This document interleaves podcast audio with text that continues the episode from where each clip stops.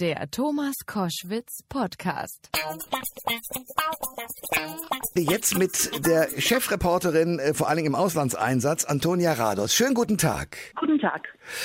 Es gibt einen Mann, der wurde durch eine Drohne umgebracht und man hat das hingenommen, weil alle möglichen, auch gerade die bunten Blätter gesagt haben, na ja, der Mann war für Krieg und Terror zuständig. Ich rede von äh, Qasem Soleimani.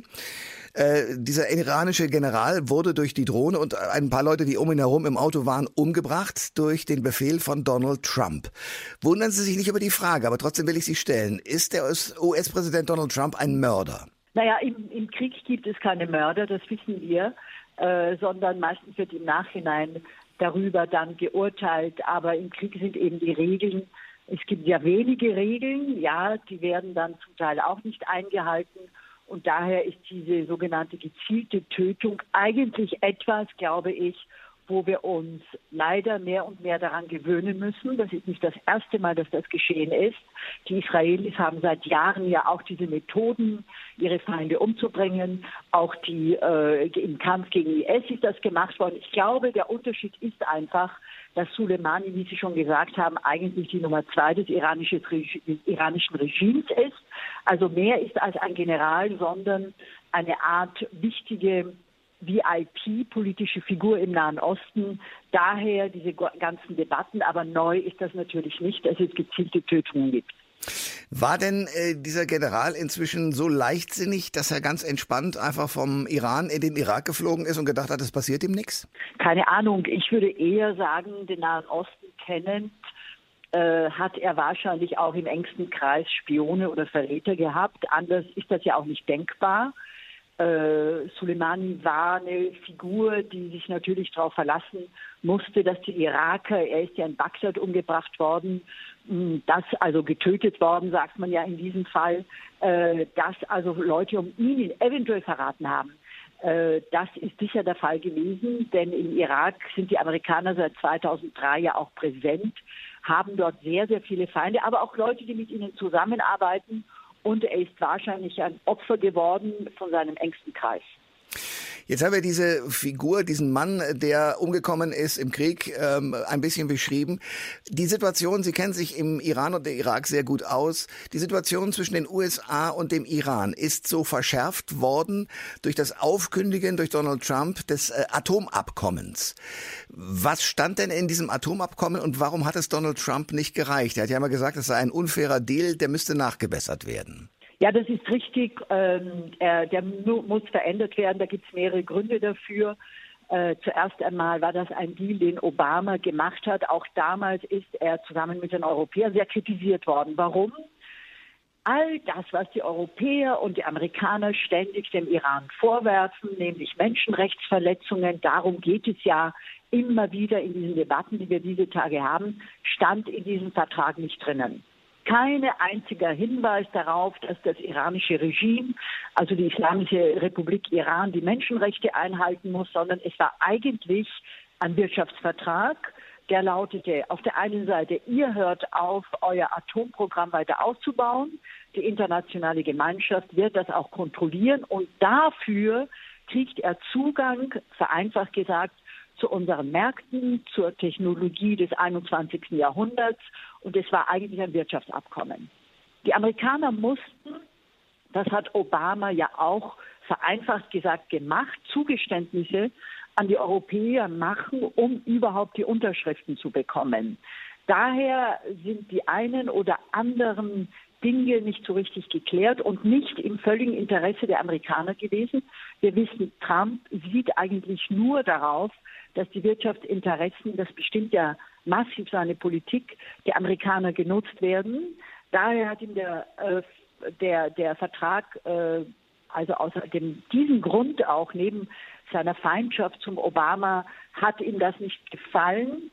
Und er will ja einen neuen Vertrag machen. Er will aber auch, dass das ein Vertrag ist, wo die Amerikaner viel mehr davon haben. Nun ist ein äh, ja, Passagierflugzeug der ukrainischen äh, Fluggesellschaft abgeschossen worden, wie man wusste, relativ schnell wusste, aber es wurde nicht gleich zugegeben, äh, sozusagen aus Versehen. Ähm, die Bevölkerung im Iran, und man sieht jetzt Bilder, die per Handy aufgenommen worden sind, die Bevölkerung äh, ja, steht auf, begehrt auf gegen die Mullahs im Iran. Was bedeutet das für dieses Land und wie wird das ausgehen? Wie das ausgehen wird, weiß ich nicht. Äh, ich glaube, äh, da bin ich nicht alleine, das weiß eigentlich niemand. Das Regime ist tatsächlich sehr angeschlagen wegen der Wirtschaftssanktionen. Es gibt ja immer wieder Proteste in den letzten Monaten auch, vor allem wegen der Wirtschaftslage. Ich würde diese aber punktuellen Proteste, die vor allem auf den Universitäten stattfinden, auch in den Zusammenhang setzen. Und der Zusammenhang ist auch, erinnern Sie sich, dass wir nach der gezielten Tötung von Soleimani doch einige Millionen Menschen im Iran auch auf der Straße hatten, die wiederum indirekt gegen die Amerikaner demonstriert haben. Das heißt, der Iran ist ein kompliziertes Land. Die einen demonstrieren gegen äh, die Pastaran, die für diesen Abschuss verantwortlich sind und sind zum Teil auch dieselben Leute, die dann auch wieder für Soleimani demonstrieren können und auf die Straße gehen, obwohl das Regime äh, zum größten Teil für Soleimani auch die eigene die eigenen Ministerien, die Belegschaft, der Bastaran, ihre Familien und so weiter natürlich auch mit auf die Straße treibt. Vergessen wir nicht, das ist sehr wichtig, der Iran ist keine Demokratie. Vergessen wir nicht, Proteste sind im Iran verboten, außer sie sind vom Regime organisiert.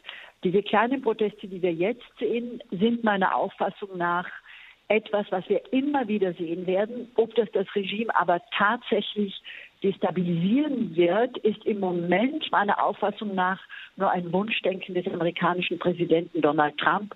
Ich würde sagen, so schnell wird das nicht gehen. General Qasem Soleimani, äh, Soleimani, Entschuldigung, Qasem Soleimani ist ähm, durch eine Drohne ums Leben gekommen und viele haben die Luft angehalten und gedacht, jetzt bricht ein möglicherweise großer Krieg aus. Man hat dann Donald Trump erlebt, wie er sofort sehr zurückgegangen ist und sehr um Mäßigung auch äh, bemüht war. Glauben Sie, dass es in dieser Situation, in diesem Konflikt, bei dieser Situation bleiben wird oder wird das weitergehen und bis zu einem Krieg kommen können? Im Moment glaube ich eher, dass wir das Wort Abnützungskrieg verwenden müssen. Das heißt, wir haben eigentlich zwei Gegner, die beide keinen Krieg wollen. Warum? Der eine, Donald Trump, hat, eine, hat einen Wahlkampf vor sich. Zwei verlorene Kriege der Amerikaner, Afghanistan und Irak. Das sitzt den Amerikanern noch tief in den Knochen. Kriege sind auch extrem teuer und zwar an Material und auch an Menschen. Viele amerikanische Soldaten sind umgekommen und auch viele Iraker und natürlich in der ganzen Region Afghanistan. Das ist eine sehr unruhige Region. Daher glaube ich, dass die Amerikaner oder Donald Trump im Moment keinen großen Feldzug gegen den Iran führen kann. Die Iraner selbst sind auch eine realistische Macht. Ich glaube, dass man den Mullahs bei aller Kritik zu viel Irrationalität unterstellt und glaubt, dass da die von einem Tag auf den anderen einen Krieg ausbrechen würden, das glaube ich nicht. Aber was meine Erfahrung ist als Krisenreporterin, selbst wenn Sie äh, Politiker haben und äh, Regierungen haben, die keinen Krieg wollen, man stolpert auch sehr schnell in einen Krieg hinein. Dieser Flugzeugabsturz hat gezeigt, das hätte auch alles oder Abschuss genauer gesagt und auch die Tötung von Soleimani, das alles hat gezeigt, es kann auch sehr, sehr schnell zu einem bewaffneten Konflikt kommen, vor allem im Nahen Osten, auch wenn man den nicht beabsichtigt hat. Wir sprechen über die große Krise, die zwischen äh, USA und Iran im Moment äh, zu verzeichnen ist, aber auch, und lassen Sie uns damit auf Europa schauen, zwischen Europa und dem Iran, denn äh, die Europäer haben eine Klausel in dem äh, Atomabkommen äh, jetzt gestartet. Äh, da geht es darum, sozusagen nochmal in neue Verhandlungen zu gehen. Was bedeutet das, diese, dieser Start dieser Klausel? Ja, das ist eben, weil die Iraner sich doch jetzt nicht an den Vertrag halten. Sie haben das sehr lange getan, aber jetzt doch nicht daran halten und damit sind die Realitäten eigentlich ganz, ganz andere. Die europäische Position ist die, wir wollen die Beziehung mit dem Iran, denn dieser Vertrag ist ja so lange ausgehandelt worden. Wir müssen da jetzt unbedingt irgendetwas machen. Das muss aufrecht bleiben. Warum? Atomwaffen in den Händen des Mullah-Regimes sind nicht nur gefährlich, sondern werden auch andere Mächte im Nahen Osten auf diese Idee kommen, äh, kommen lassen. Iraner selbst und die Regierung hat immer gesagt, wir wollen ja keine Atombombe.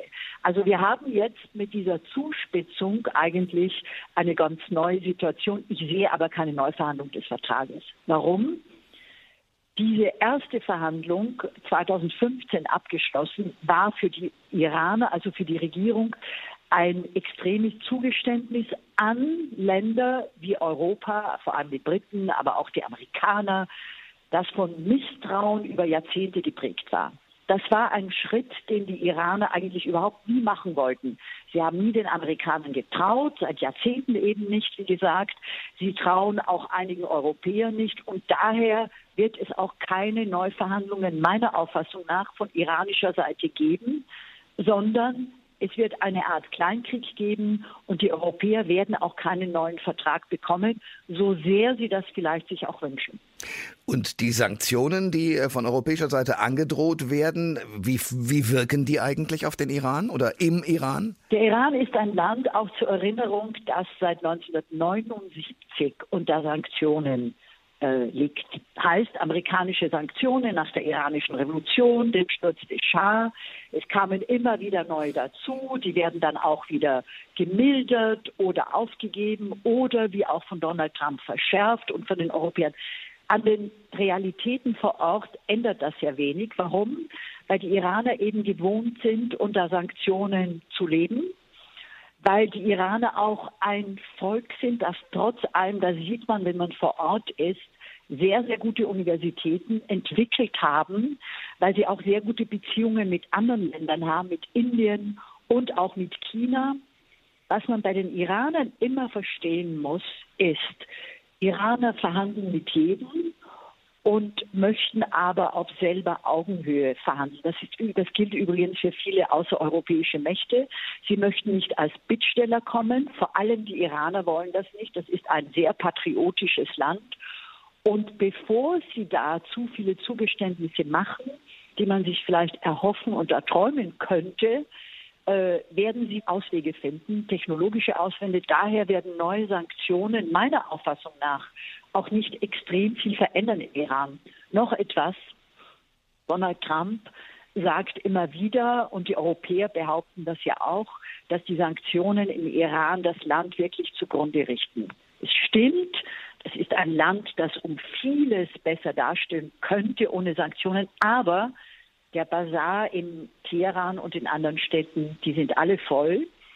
Die äh, Geschäfte sind voll. Die Mittelschicht leidet tatsächlich sehr unter diesen Sanktionen. Aber die iranische Gesellschaft hilft einander. Die iranische Gesellschaft ist sehr lebendig, sie ist jung, sie versucht Auswege zu finden. Politisch gesehen ist es so, der Iran ist kein leichter Gegner. Die Vorstellung, man wird dieses Land in die Knie zwingen, die kann ich mir einfach nicht vorstellen. Der Iran und Israel, um auf einen letzten Punkt zu kommen, das ist eine sehr spannungsreiche Geschichte. Wenn Sie aber da so schildern, die Universitäten äh, blühen, das ist zu viel gesagt, aber sind auf einem guten Wege. Eigentlich müssten doch gerade diese beiden Länder zurechtkommen und ihr, ihr, ja, ihr, ihr Verhältnis verbessern. Gerade vor dem Hintergrund, dass es ja eine Drucksituation gibt von den USA aus, von Europa aus, ja von China jetzt vielleicht nicht, aber von Russland aus auch wieder. Ähm, warum passiert das eigentlich nicht? Das ist richtig. Äh, diese Beziehungen sollten sich eigentlich ver verbessern, aber sie werden sich nicht verbessern. Warum? Der Hintergrund ist der Kampf um die Vormachtstellung im Nahen Osten. Wer, wem gehört eigentlich der Nahe Osten? Die Israelis sagen, wir brauchen für unsere eigene Sicherheit, um als kleines Land dort überleben zu können, einen Korridor der Sicherheit herum. Wir brauchen Alliierte, wir sind ständig in Gefahr und daher müssen wir eigentlich einen Teil des Nahen Ostens kontrollieren. Es hat ja auch schon sehr viele Kriege und Angriffe gegeben. Hm. Die Iraner ihrerseits sagen aus historischen Gründen, der Nahe Osten gehört uns. Die arabische Welt ist im Zusammenbruch. Der Iran war immer ein, ein, ein Weltreich, beinahe das erste Weltreich der Geschichte gewesen vor 2500 Jahren. Wir haben sehr viel bestimmt, was die Kultur des Nahen Ostens und so weiter betrifft. Und der Iran hat diesen Anspruch, zumindest einen Großteil des äh, Nahen Ostens zu kontrollieren, eigentlich nie aufgegeben. Vor Khomeini auch nicht, oder dem Schah auch jetzt nicht. Daher sind Israelis und die Iraner traditionelle äh, Konkurrenten und werden im Moment auch nicht so schnell Verbündete werden. Das sagt Antonia Rados, Chefreporterin, gerade im Ausland bei vielen Krisenregionen unterwegs. Frau Rados, danke für das Gespräch. Ich danke Ihnen. Alle Informationen zur Sendung gibt es online auf thomas-koschwitz.de.